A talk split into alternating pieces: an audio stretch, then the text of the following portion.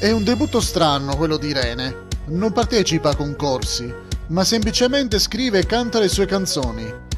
È di Rado Parisini, produttore di Raff e di Paolo Vallesi, il merito di aver scoperto la stoffa, la grinta e soprattutto la voce di Irene.